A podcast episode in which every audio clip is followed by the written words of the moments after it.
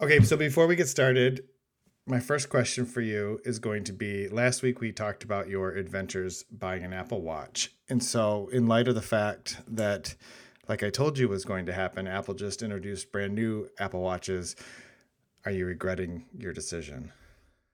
Okay, so this is so hard because yes and no. As I watched the Apple event, I was overwhelmed and excited about all the new features like the ECG, the fall detection. I think it's so wild that it can measure your VO2 max. Um, the face customizations that can like match what you're wearing. That's crazy. I mean, this tech technology is is nuts. The solo loop, I'm not sold on that because I don't know that it will like. I'm imagining like an Apple Watch band that can automatically conform to your wrist and I don't know. They come in different sizes. The Fitness Plus seemed really cool and the family setup. But then I started thinking, okay, this is going to, I know what I use my watch for now. And this is going, if I get the new one, it's going to possibly lead to an obsession or an analysis paralysis of what kind of face watch I want. I mean, you can literally have a face watch for um, if you are like you used to be, um, or maybe still are um, photographer, or if you're into sailing for whatever you want. And I have been, I've had the same face watch for years because I know what I want out of it. Um, and then it also made me think like, is the watch becoming too overwhelming, like like our phones, or will it make our phones obsolete at some point? Like we won't need it. We'll just have some kind of like VR technology where we can see the person in thin air, and we don't even need to carry around a phone anymore. Um, so, yes and no. So you you have questions or something? Yes. The only, the only thing I started thinking about was like I told my kids I got a new Apple Watch and I showed them and my son was like, "Oh man, can I have your old one?" And I was like, "Well, you can, but the screen is broken." but so but now I'm like, "Oh, I could give this one to my son for his birth his birthday. It's 2 days away from Christmas." So I'm like, I could gift this to him, but I'm not sure he'd be on board with the rose gold um, aluminum case. but he yeah, might. Probably not. But yeah, I am definitely interested in the new one. It's the features are, are, crazy cool, but I don't know if I would actually use them all or if I want to use them all.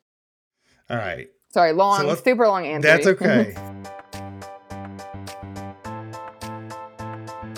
so, you are listening to the 29 Steps podcast. I am one of your hosts, Jason Aten, and I'm here with my co host, I'm Jess Pingree. I am a crazy cat lady with a little bit of a writing problem.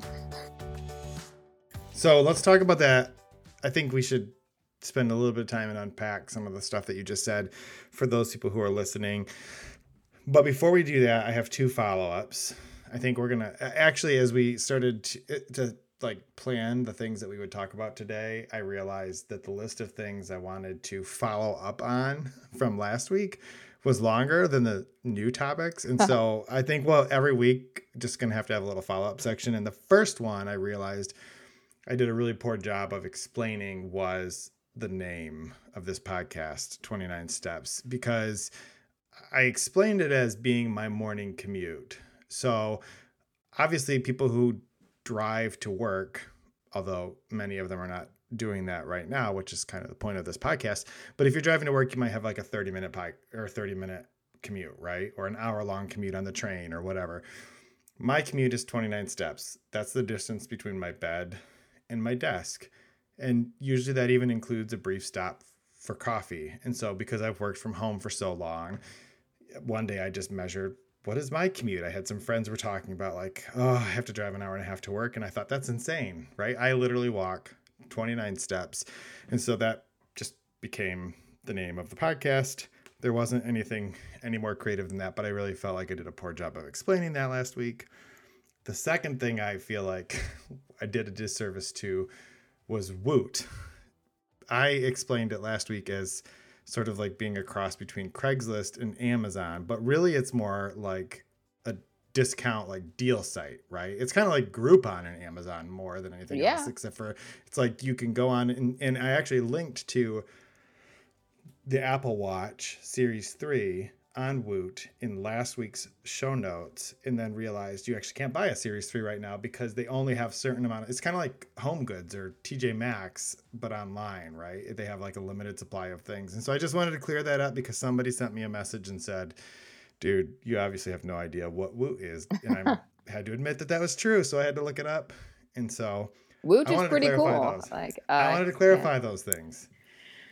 So, Okay. But they are an Amazon company, so it's at least as legit as an Amazon company gets. And the trade off is they only have certain numbers of things and you have to wait Wait like, longer. a while for them But to I so- think that delayed gratification is a sign of evolution. So except for that you didn't delay your gratification long enough to get one of the new watches. So that was a very good segue. So let's talk first of all about exactly what Apple. So we're recording this on Wednesday. So yesterday Apple had an event. Everyone was expecting it to be the iPhone 12 event, but it wasn't.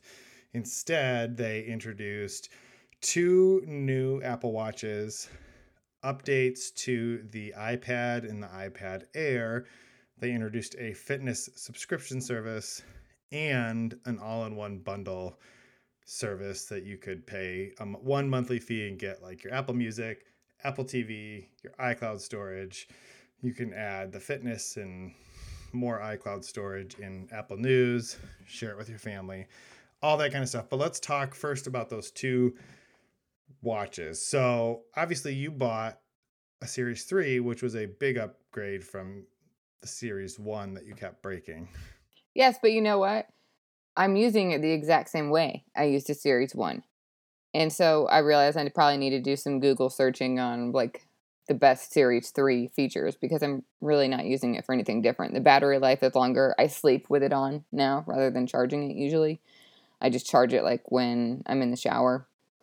Uh, and I got one of those plastic covers that goes over it, but I took it off because it was really bugging me. So now it might be just as susceptible to breaking. I don't know.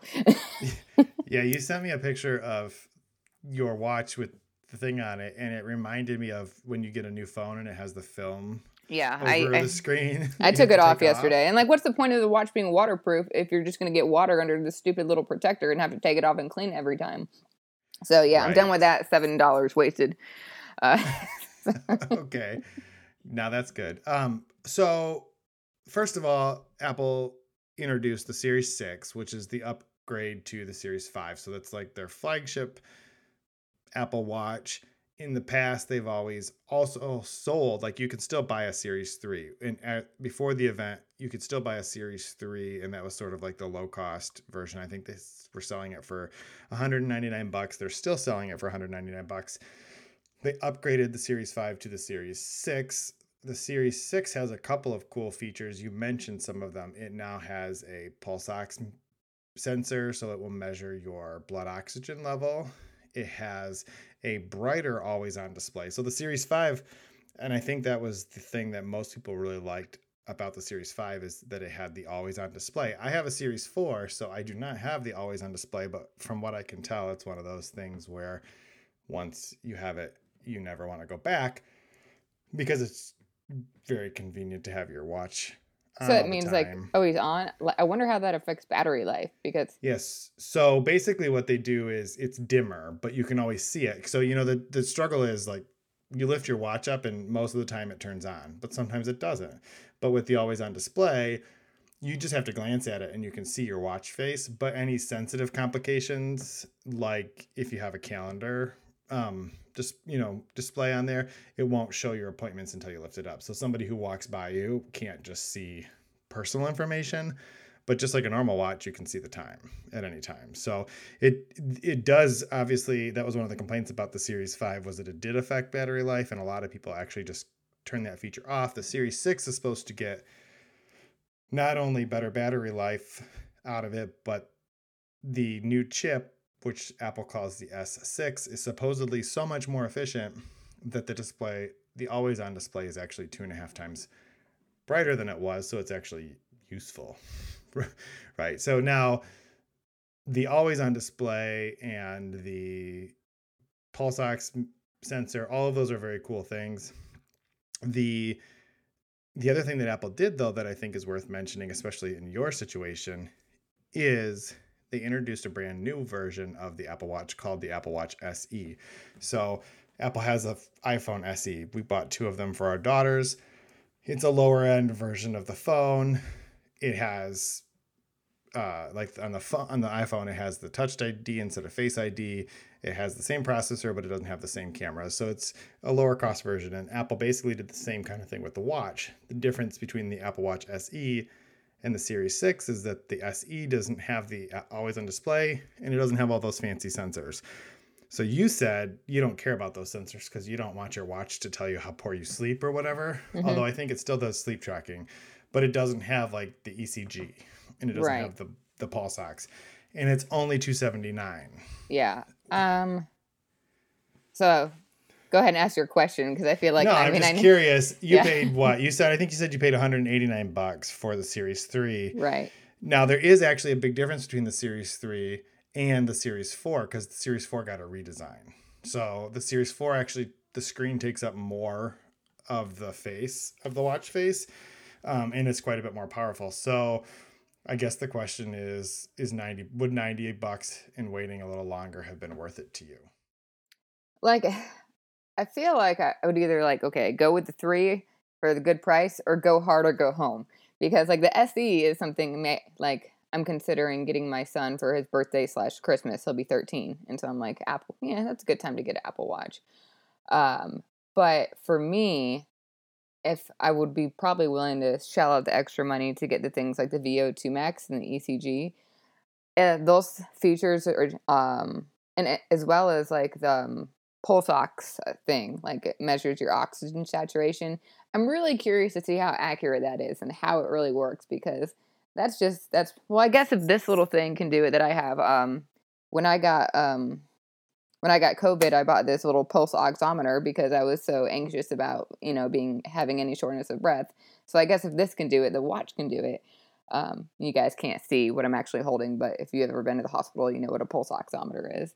Um, yeah, so it's the little thing they stick on the end of your finger, and it usually takes your pulse and it measures your now blood oxygen. Now the difference is, and the one of the reasons, well, so currently Apple is not calling it a medical feature, Okay, so they're saying oh, okay. it's a, like a wellness feature, and the reason is if you call it a medical feature, it has to be certified in certain ways. And with the ECG, there are actually countries that they have the ECG turned off because they haven't been able to get that feature certified in those countries. And I think the same thing was probably true with the pulse ox because and they just wanted to get it out. And so by calling it a wellness feature, they didn't have to do that. Now that doesn't necessarily mean it'll be any less accurate. The one difference is on the one you stick on your finger, it actually shines light all the way through your finger and then reads it on the other side. Yeah, I'm looking at it right now. But Whereas you know, on the watch, it just shines the light in and it reflects back. Gotcha. We'll have to see. What we really interested is to stick one on your wrist and then stick that on your finger and find out like Right. It, well, even how, like how they compare. Yeah, even yeah, that's what I would do. I've actually done that at the doctors before when they're like taking my pulse and doing my Apple Watch at the same time. And she was like, I just want to see how accurate it was, and the nurse was not amused. She just thought I was like playing around. But um, actually, this um, pulse ox thing I got from, which right now my SpO2 is 99, which is great. but um, they. Uh, even say on the packaging of this Walgreens thing I got for like 20, 40 bucks that it's rec for recreational re- use. So that must not be certified either. Like it's like go to the hospital if you want to, if you're in dire distress, basically. Right. But if the one you stuck on your finger said like 92, you'd know to go to the hospital because you'd be like, that's pretty low. Yeah. right? I would probably be feeling a shortness of breath, which during my two weeks with COVID, I never had shortness of breath, but I had a friend pick up a pulse ox for me and throw it on my porch. So I just because I want, I need it helped me feel better knowing that I my blood saturation, oxygen levels, were whatever, were okay. So this is how I explained it to my wife because so my wife's actually a nurse, and when she's at work, especially with me here with four children doing virtual learning, that's what we call it, it's sometimes just chaos. Um, she wants to be available to us, and she can't. She's on the floor in a hospital. She can't just pick up her phone, right? And she can't just be sending text messages. But if she had an Apple Watch, she could easily see when we were trying to get a hold of her, and she could see if it was important, and then decide to call us back. So we actually were talking about this, and she was kind of having a hard time like well i've never had one and i've never really missed it and i said to her that it's all of these features are things that you'll never know that you needed or wanted them until you actually have them. It's impossible to know what you don't know with one uh, because an Apple Watch is something completely different than what you've ever had. So my argument probably to you would be the same. The ECG, okay, the pulse obviously the Series 4 doesn't have the pulse ox so I don't have a clue, but all of those features that you have they you don't really understand the impact that they have on your life until you actually have them. Right. Like I've never had the always on display, but I'm sure that if I get a Series 6, I'm gonna love it and be like, how did I ever wear a Series 4? See, right? It's, you know that garbage. That always on display does not appeal to me at all. And I'm like, but, but it might if you actually used it. I don't have a problem. I just I like that I flick up my wrist. I don't want. I don't know. Maybe I'd feel differently if I tried it. But what if you're in the kitchen and you're making dinner and your hands are full and you can't just lift your right? You can't just do that, but you need to see what time it is or whatever. You want to know how much time's left on the timer that you just set, but being able to glance at it is totally different than I don't know. I'm not trying to convince you or spend your money. I'm just suggesting. okay, uh, yes, you want to spend all my money. that benefits you that, so much. that it's possible that there are features that may not on the surface seem like a useful thing, but once you have an opportunity to use them, now really we're just talking about like for example, in your case, the Series 3 doesn't have a couple of the things that the um, SE or the 6 have. It doesn't have the emergency calling, right? Even if it, it, which makes a big big difference. It doesn't have the decibel counter. It doesn't have, you know, bigger capacity. There's like a lot of different things that it doesn't have. But again, coming from a series one, it probably doesn't really matter though.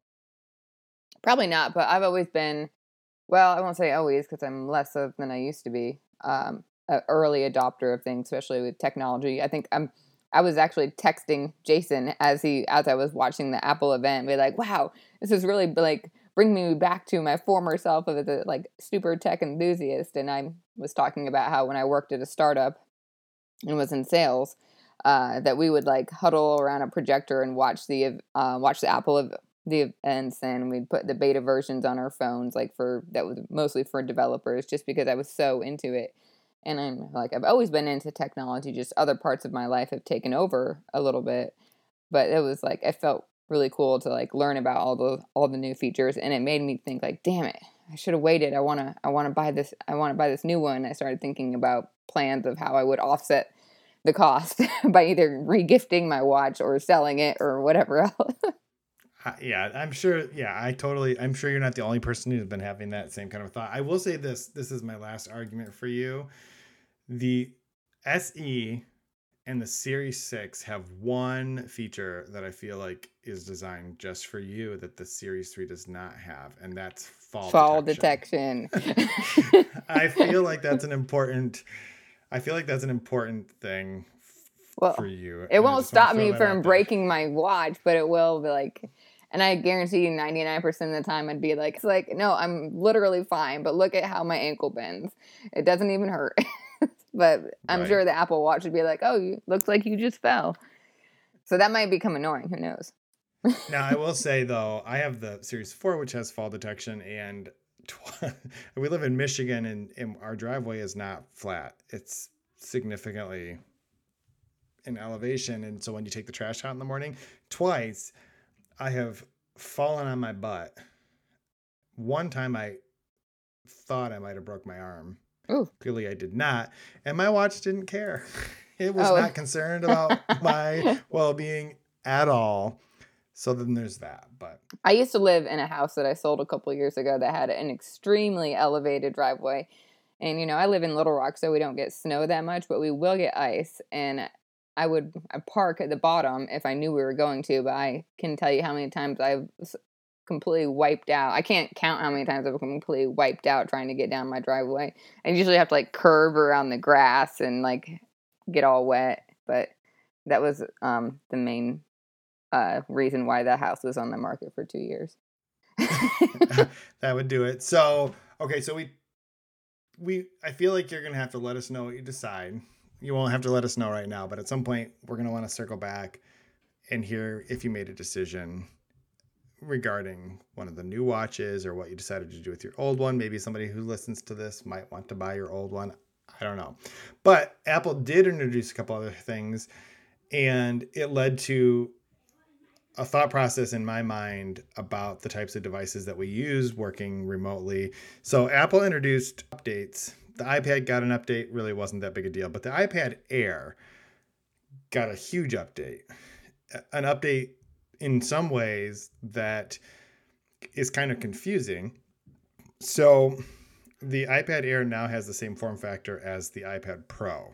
Okay. Now, the iPad Pro is probably not the iPad most people are looking for when they buy an iPad. It's, you know, starts at 800 bucks or whatever, 749 I think.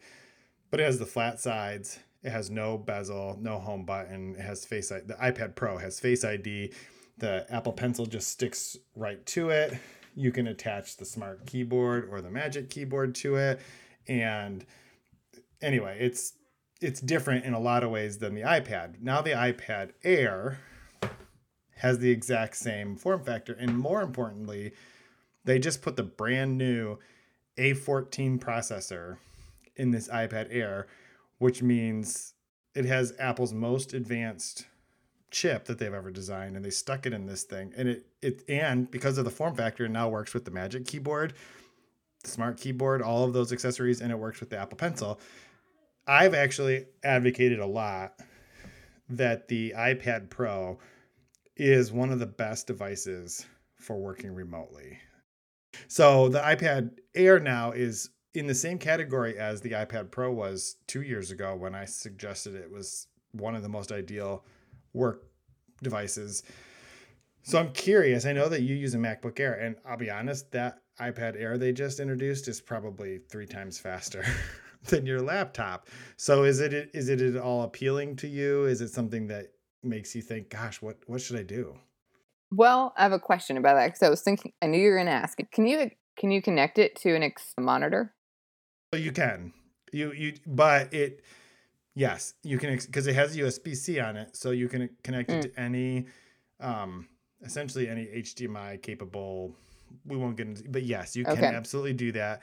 It'll even drive a 4K display. So there's that. Um, so yeah, yeah.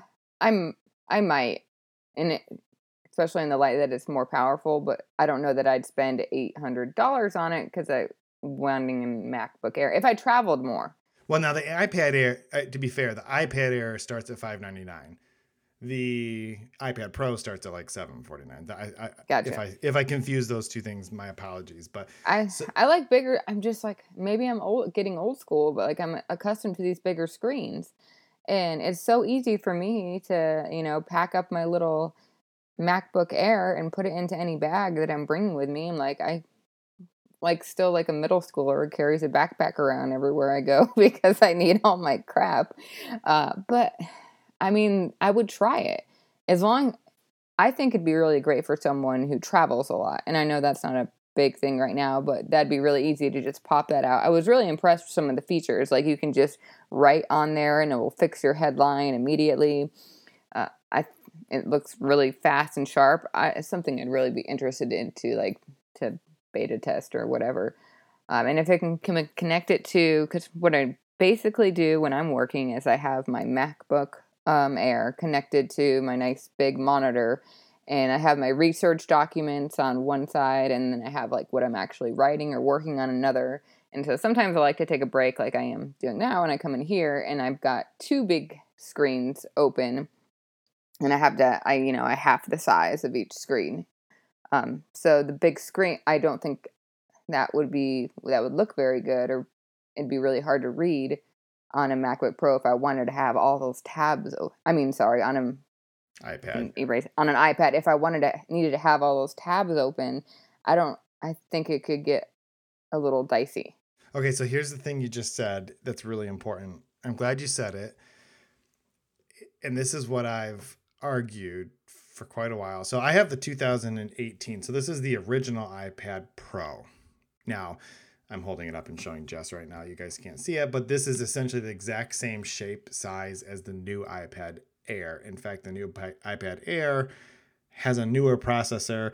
There are a few things that the iPad Pro still has that the iPad Air doesn't have. We're not going to get into them because this is not like a gadget podcast, but I feel still really good about my iPad Pro. I wouldn't trade it for the iPad Air. That said, every time I've made an argument about the iPad Pro as being the ideal work device, it's because uh, it forces you to stop doing all the things you just said that you do. and what I mean is, for writing, we're, we're both writers. And one of the most difficult things when you're writing is it's so easy to get distracted. And I'm, I'm looking at a one of the new I'm sitting right now at one of the brand new 27 inch iMacs. It's wicked fast. It has a great, huge, wonderful screen. And I have Zoom in the front because that's how we're having this conversation. But there's probably 30 other things open right now on my computer. And it would be very easy if we weren't recording a podcast for me to just get lost in everything. But on my iPad, excuse me, on my iPad Pro, while you can multitask, it forces you to be a lot more intentional about how you multitask because it's smaller and it's running iPad OS, not Mac OS. So it doesn't let you do as many things at the same time. But I actually see that as a strength because it helps you to focus. I think it's it's really important to, for people to think about like the device you use. We often the habits that we have in the way that we work is it's it's kind of I guess it's in some ways similar to this. If you have a closet, you will fill the closet, right? It doesn't matter how big the closet is right? You're going to fill it if it's a small closet or a big closet. And if you go from a really small closet to a really big closet, you will just fill it because you have the space, not because you needed more clothes. It's kind of like more money, more problems. okay. you're just going to buy more crap. You know? okay, so you're just going to fill that closet. It's not that you needed that many clothes, it's just that you had the ability to do that. So the same thing is true on your MacBook Air with your external display. You have the luxury of having a hundred things open and doing all these. So you just that's what how you work because you can, but right. on an iPad you can't. So what you are forced to do on an iPad is be intentional about what it is that you're doing. And I actually think that that's a strength, especially for someone who writes. In fact, so we're both used to using Google Docs, for example, which you can absolutely do on an iPad. I don't recommend using the Google Docs app. Google, if you're listening, your iPad apps are terrible. It's actually better to use it in the browser. I'm just throwing that out there.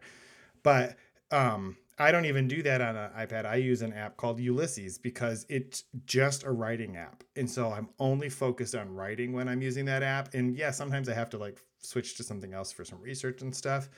But I actually see the ability, or I actually see the limitation on what you're able to do at the same time as a benefit. Now, mm, no, yeah, I agree with you on that uh, because I get I'll get distracted easily by things. Like I always make sure I try to like I close out my Facebook or whatever because I don't want to see if someone's messaged me or if they tagged me in something or whatever.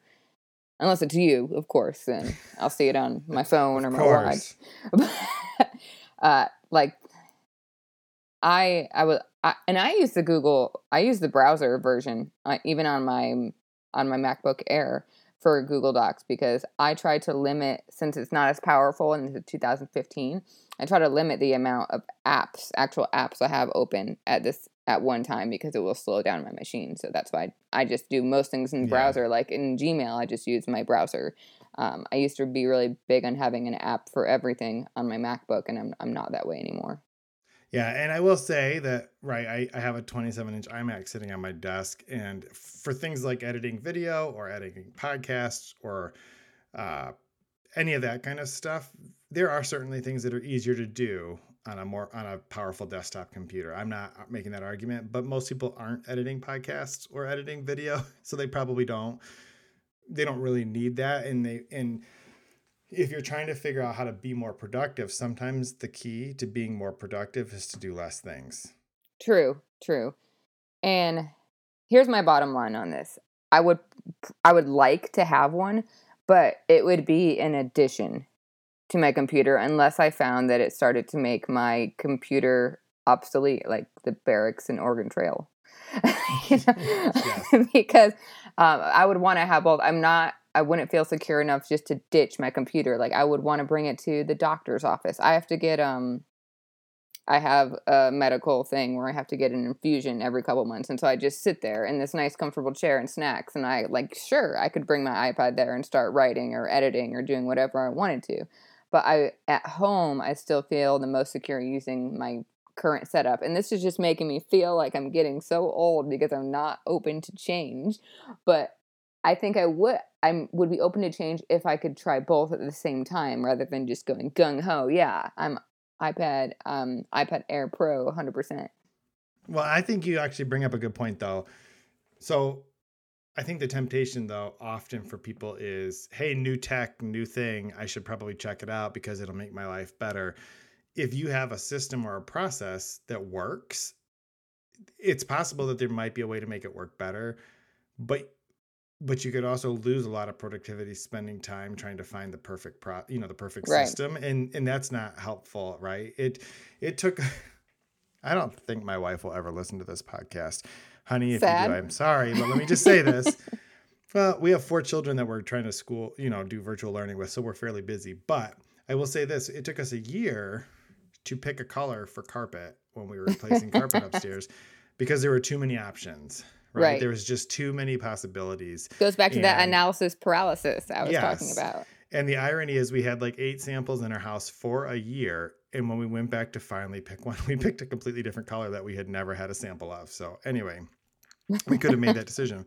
My point there was not just to throw my wife under the bus, it was to say that it, it you could spend a lot of time thinking about what should I buy? What should I do? What should, but you would lose all the time being productive with what you already have if you spent all your time trying to figure out something else. So I don't think that True. necessarily everyone should just run out and buy something, but I do think it's worth considering. And I can't even remember exactly the title, but I wrote an article specifically about this. I'll I'll add a link to it in the show notes just for people who who want to tell me why I'm wrong. I'm totally fine with that. you can send me messages on Twitter at Jason and just tell me why you think I'm wrong. It happens all the time, and I'm okay with that. But on your Mac or on your phone, the devices that you do use, let's talk for just a minute about what some of the tools that you use that you find help you stay organized.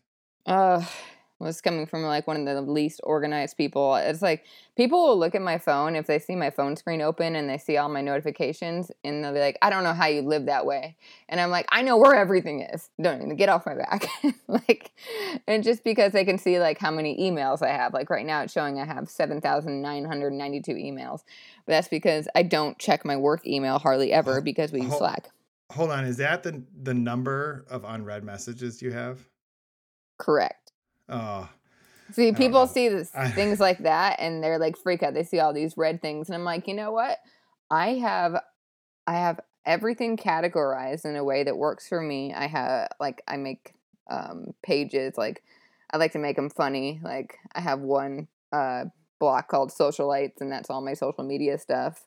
I have one called Listen Here. Uh, I have one called Wine and Dine. I have time travel for all my phone and Airbnb apps. I have um, Bane of Existence, which is my email. so these are just the names of your folders. Yeah, that's what I've, I've named my folders. one, um, I have Picture That for all my picture apps. so, um, or Stream This, um, Hammer Time for all my music apps. So yeah. Anyway, I went off the rails there a little bit. That's all right. So, but things that make me um, help make me productive. I'm I'm not super organized, but I really like to try new things. So I like um, I'll do do not disturb, especially for certain text group messages that are, are just a bunch of banter from my really weird friends like I called them. I called them a sick group yesterday. so let's let's hope they don't listen to the podcast. Actually, we want them to. So no, nice they things. they will. I say nice things. When uh, I said, well, I said this is a sick group, and I said this has been established for a long time. Was the response? but, right. Um, I use Google Calendar blocks sometimes. Like I'll say like this is time, like writing time, so no one else can schedule time over that because that's like one that to be my deep focus time. Um, I use my um my timer on my Echo device. I meant to unplug her before I came in here, but I didn't. Um, I use the timer. I'll say, or I'll, or I'll tell myself like, and I can say even set a timer for but like get to this many words before you take a break. I did that for an article I was working on. I was like, let me, I think this article is going to be around 2,000 words. Once I get to 1,000 words, I'm to call it a good stopping place. And I'm telling you, the last 100 words took me half an hour. Uh, I use things like um, task, task management tools like Trello. I've tried the Pomodoro technique where you work for a certain amount of time and you don't work for a certain amount of time. Um, and I've even tried I don't like it that much. Um, the Google Tasks that go right next to your calendar, I ended up turning that off because I just didn't really enjoy it. But I'd really be interested to hear what kinds of things you use to stay organized because I view you as a more organized person than myself. Maybe it's because he used to be my boss. yeah, that's true. Um, I don't. Well, the part about being your boss, I don't know about the part about being more organized. Uh, I will say that I having having worked remotely, I had to force myself to come up with the systems that because I don't I don't like trying to come up with the process. I'm much very much a creature of habit. So once I have something that works for me, I uh, you know, I try to do that. So I I like dedicated tools that do like maybe one thing, but then I like it when I can connect them all together if that makes sense. So for example, I for task management, I use things. I don't know if you're from it's you know because you can use it on your Mac, you can use it. It syncs to my iPhone, it syncs to my iPad. In fact, probably the only thing I don't like about things is that you have to buy a separate version for each of those devices. But once you do, you know they all sync together. They just use your iCloud account. So anywhere I'm at, I can I can add a to do right on my iPhone and then I can organize them later. Uh, and I, I go through that every morning and I create my list for today of these are the things I want to get through. See, right. So it's a that, task list. That's really annoying to me that you have to buy it when there are so many free task management tools available. Yes, but the difference is this one is better. I'm gonna have to look at it now because I actually am not familiar with it like I still have I get maybe it's because I'm a writer, but I've always been this way. I like to have a sheet of, or a notebook next to me where I write things down and take notes. Like you saw that picture I took on the it's actually on the back of my son's cross country schedule of notes I was making while I watched the Apple event. There's something still about having some paper there, and then I'll like open a drawer and find all these notes of papers, which I could easily use like something like stickies on my computer or whatnot and delete them but there's something cathartic and really helpful about that to me as far as task management. Yeah, and so for a long time, in fact, when I was your boss, I did all of my to-do lists and stuff on paper, you know, in a, like a moleskin notebook, and I still take notes and stuff in here, but I figured something out I talk just like I said, I like it when things connect together. So, for example, I use an email program called Spark. Okay, so it's you know instead of using the default mail app on my Mac or on my iPhone, I use Spark, and the reason is if I'm if I have an email message on my phone that I need to do something with, I can just uh, auto like send it to things. I can I can send that email by swiping over to things and it will automatically create a to do, right? I can create a deadline for it. It'll copy the body of the email. I could do the same thing with Trello. So if somebody emailed me, if I was emailing somebody about interviewing them for the podcast, I could just send it to Trello and and have that right. right I do I do me. like that. I like that How, because especially when you work with people in a lot of different time zones. Like I work with um, I have a research assistant who's in the Philippines, so like I like I'll get messages like late at night when they're working, and if I could just send that to one central place, all of my things to do. Okay, I'm gonna check out things. All right, I'll, I'll yeah, and I would agree. Uh, I don't love that you have to pay for each version. It would be really nice if they would do something about that. Um, I'm sure that I'm not the only person who's had that thought, so I'm sure that they've heard that feedback before. But if you're listening, things help us out. Um, but to me, it's worth it because I don't always carry my moleskin like with me, but I do have my phone with me, so it will remind me when I have certain things I need to do. It also has a app on my watch. In fact, it's one of the complications that I have. So like, whoops, that's the weather. And so like I can see the things that I'm supposed to be doing.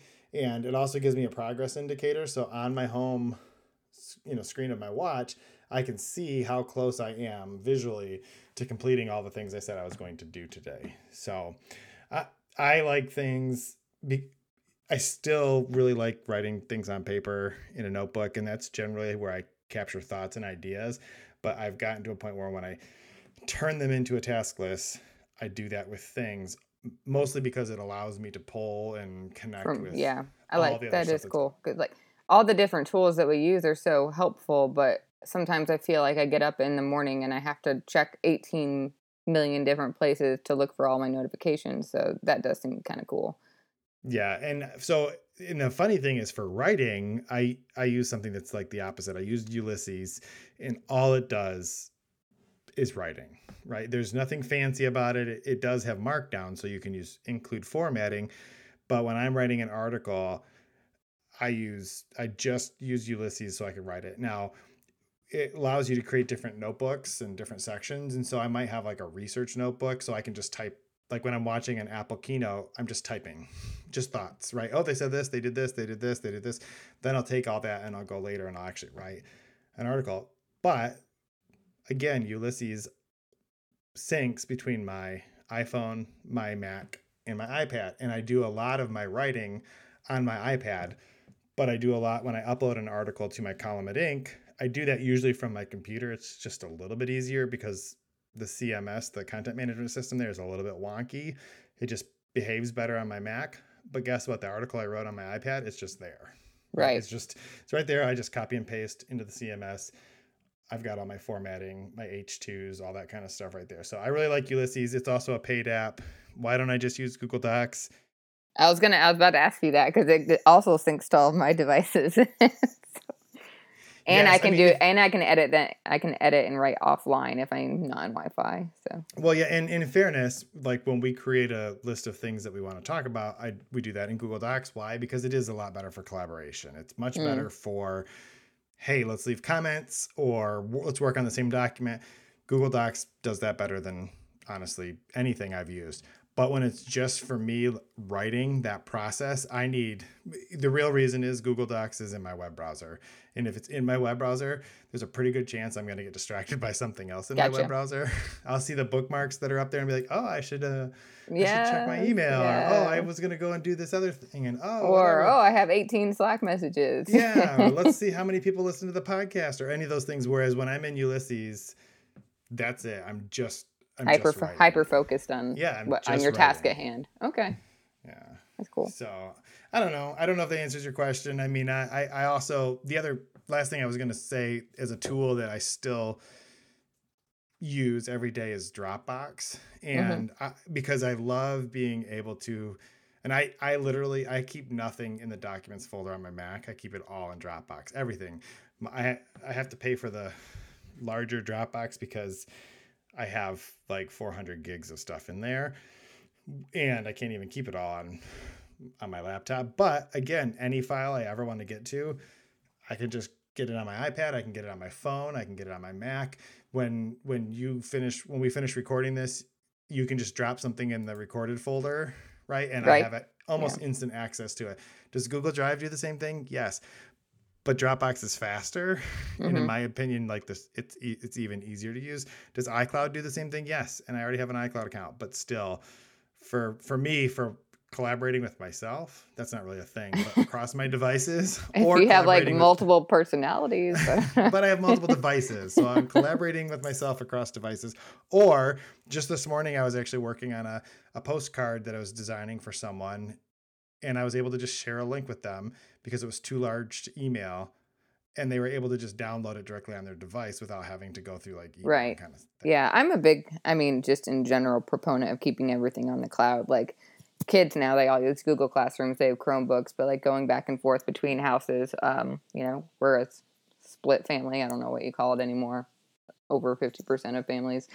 so, like, whether they bring their Chromebook over the weekend or not, and they have homework, I can just, we can dial into their Google on any device we have. They don't have to haul these devices around everywhere. I'm like, we have three computers at home. We can, no need to bring them back and forth. All right. Do we want to talk about our last thing about schedule? Yeah. And I, I like this one. I don't know if you saw my comments on it, but we're very different Yeah. in the way we schedule our time. So this should be Yeah, good. so let's talk about how we how, how we schedule and how we block our time. Um, I'm I'm a little I'm pretty unconventional. So, and it, this is interesting because having worked with Jason, I know that he is a morning person. He gets up at like 5 a.m. And I used to see him like make comments on my articles like at four something. And I'm like, God, is his bed not comfortable? Like, why is he awake? but uh, I'm a big night owl. Like, what happened to me last night, I went to sleep super early and I woke up at 3 a.m. just wide awake. And I tried to go back to sleep, but I couldn't after like an hour. So I decided I'm going to just go watch some TV and get back to sleep. And I really should just use that time to work if I'm wide awake, and then I could sleep later in the morning if I wanted to. Um, and you know, I mentioned this a little bit on the last podcast. Um, like some people like to, they have to get showered, even if you're working remotely and you're used to be, but you're used to being in an office, or even if you've always worked remotely. Some people like to shower and you know do their hair, or get dressed before they sit down at their computer. And I'm not like that. I wake up with wake up fresh with ideas, and I just want to go take my what is coincidentally just about 29 steps as well to my desk and I want to start working and when I want to take and then when I when I'm ready to take a break then I'll take a shower I, because I'm a big proponent of like working in segments and I don't have a big always a big schedule for my day I know what I want to accomplish that day um, and once I know I've gotten to that point that's when I feel comfortable like you know signing out logging off whatever which is really different than if than if you're in an office and every you know all eyes are on you Right. And I think so in fairness, yes, I do off well, I get up almost every day by five o'clock. So and I really am glad that I do. I my most productive time every day is between five and maybe seven thirty in the morning. And but I will say that the reason that that happened for me, it was intentional, but it was also out of necessity. So we have four kids, right? And and there was a window of time. I, I really like mornings and I like them to be by myself. And so if I wanted to get anything done in the morning by myself, I had to get up before everybody else got up. We have four children, there's six of us in this house. And what would normally happen at our house, because I work from home, the kids all got up at like 7 20 or whatever. And from then until maybe 8 30 till they got on the bus, it was like chaos. Right making lunches and getting backpacks and doing hair and feeding them breakfast and making sure everybody's brushed their teeth and has everything that they're supposed to have. And my wife, as I mentioned, is a nurse, and so she works 13 hour days. She leaves by six o'clock on the days that she works, which meant oftentimes like I'm doing all those things by myself. And if I wanted to have anything done, my day wasn't going to start until like nine o'clock. Right. Right. And for a long time, when I was your editor, I was I was an editor managing a team with staff writers and freelancers, and there was we had research assistants, but I was also still writing my column. And so balancing those things, and as you know, although it's probably not hopefully as bad for a writer, as an editor, my day was mostly meetings, right right? It was meeting with people, and so I wasn't going to get anything done. If and the other thing, early. yeah, if I didn't get up early, then the other thing for me, and as a writer, this is probably true for you. Writers are creatures of habit, right? You condition your brain to do certain things at certain times, and so from five to seven is when I get stuff done. Now, the other thing that happens is I actually get up. So I publish a column every day. I manually publish it at four o'clock in the morning because I'm OCD. I can schedule it, but sometimes when I schedule them, things happen. We won't even get into that right now, but I get up every day at four o'clock, and often I'll just stay up because if I go back to sleep, I'm not going to want to get up at five. Like this morning, I got Yeah. up at four, published a, published two pieces, and then just started working because I knew that life was going to be crazy around here because our kids don't go to school anymore. They do school, but it's in the next room, and so if if I'm going to get anything done, the most important things I want to get done, I have to get done in the morning. And like you, I really like breaking my day into into two segments. I like having a set amount of time, different pieces of time, and know this is what I'm going to do during this time so that I'm not I block. I, I used to call it chunking, chunk chunk your time.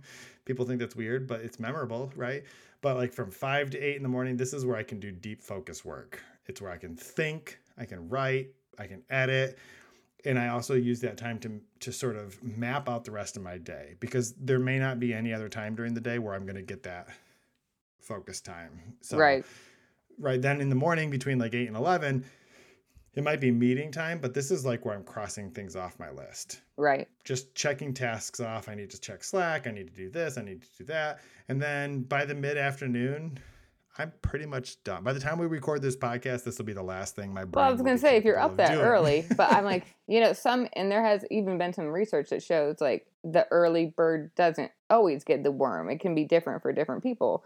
Uh, like some creative types work better at night. Sometimes I just really like to write at night. Like I start getting a thought and I'm like, okay. And I'm the kind of person that will keep a notebook next to my bed and have been known to take one out in public just because I want to like write down what I have going on. But you know what? That just made me think about how different our lives are. Um, well, our schedules are maybe like at four, my kids are going to school in person, your kids are at home in the next room. At four o'clock this morning, you may have been up publishing something. Well, I was having insomnia and watching Netflix. so, Yeah. it's uh, it's so it's so different. Like what I'll do if um I'm getting the kids ready for school is that like you know we're uh, their their school's like 30 miles away, so um I will be up and I'll like be doing breakfast and you know making sure they have everything they need. My my son who just started junior high has to bring like a million different things, and now they have to bring fully charged Chromebooks. And I'll do all of that at like six a.m. and then go back to sleep because I do not want. I'm just I'm not conditioned to be up that early, and I'll sleep for you know another hour or so. But the, I'm just the morning thing is never gonna. But oh, here's a question I had for you though. You're up by five a.m. most days.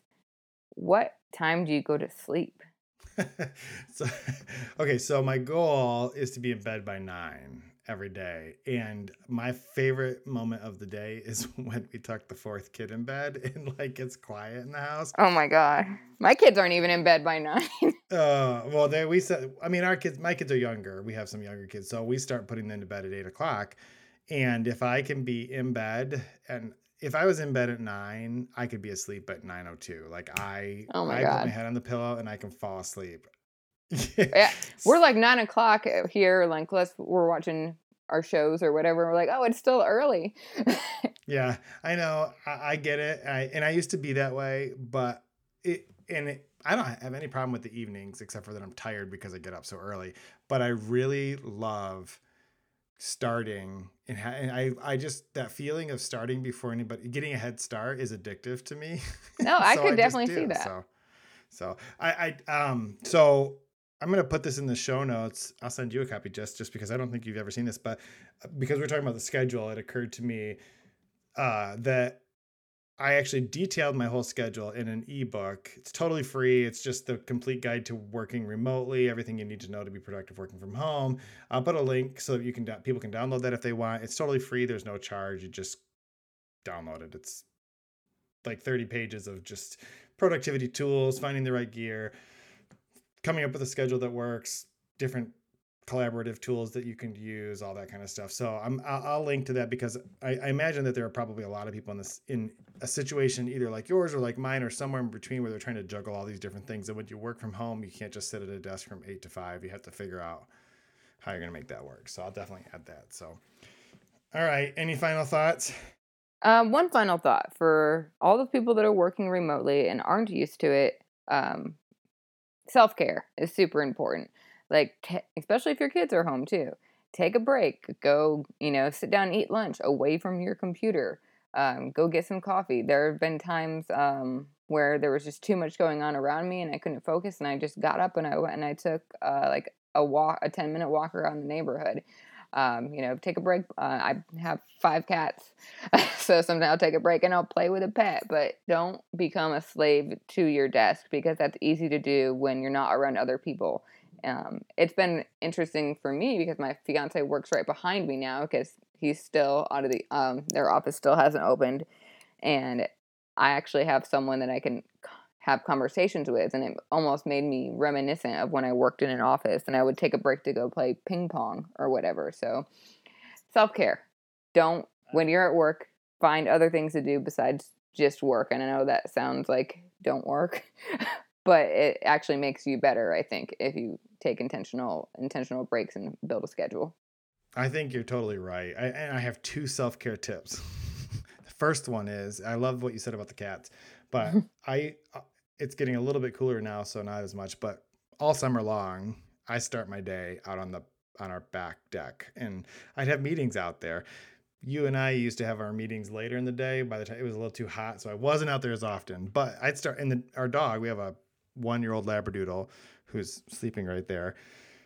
Um, she'd be out there with me and every once in a while I'd just she'd come up with a stick because she wants me to throw it and Aww. it would be my reminder i should get up and i should just do something else and so it'd just sort of stick for five minutes and it was like the best thing because it was just her and i nobody else is around everybody else is sleeping wait your apple watch but, doesn't tell you to get up and... throw the dog for the throw the stick for the dog no it doesn't but i probably could set a reminder but i don't need to because it, dogs are even more of a creature of habit. She just knows it's been an hour. I should go see dad, and he'll get up and throw a stick. That's the first one, and then the second one, believe it or not, my suggestion is it's or my let this be permission that it's okay to take naps. oh my god. Like, I would take like just, no, no, no. You're it right. Sounds like I'm. It sounds like I'm just saying this because I get up eh, way early. But here's the thing, and this is legitimately an Apple Watch thing for me. I have on my watch face. Jess can attest to this. The timer complication. Whoops, you can't see it. There you go. And it's set automatically my default is three minutes. And the reason is I take a nap, but I take a nine minute nap. Eh, but I set my timer for three minutes and then I snooze it two times, right? I restart to, because for me, that's like the perfect, a nine minute nap is like the perfect amount of time. But if I just try to go to sleep, for nine minutes, I won't want to wake up. But it by having it like interrupt me, I never get into like deep, deep sleep where I would feel groggy afterwards it's like perfect. Somebody once told me that the perfect amount of nap during the day is if you laid on the couch and you held your arm out with keys in it. When the keys hit the floor, you should get up. Whoa. Right? That that's how far. I mean, I can't imagine being able to fall asleep in nine minutes. We're so different when it comes to sleep. Like, I'm not going to take a nap unless I've like I don't take them all. Every once in a while, I'll say I'm gonna have a nap for lunch, you know.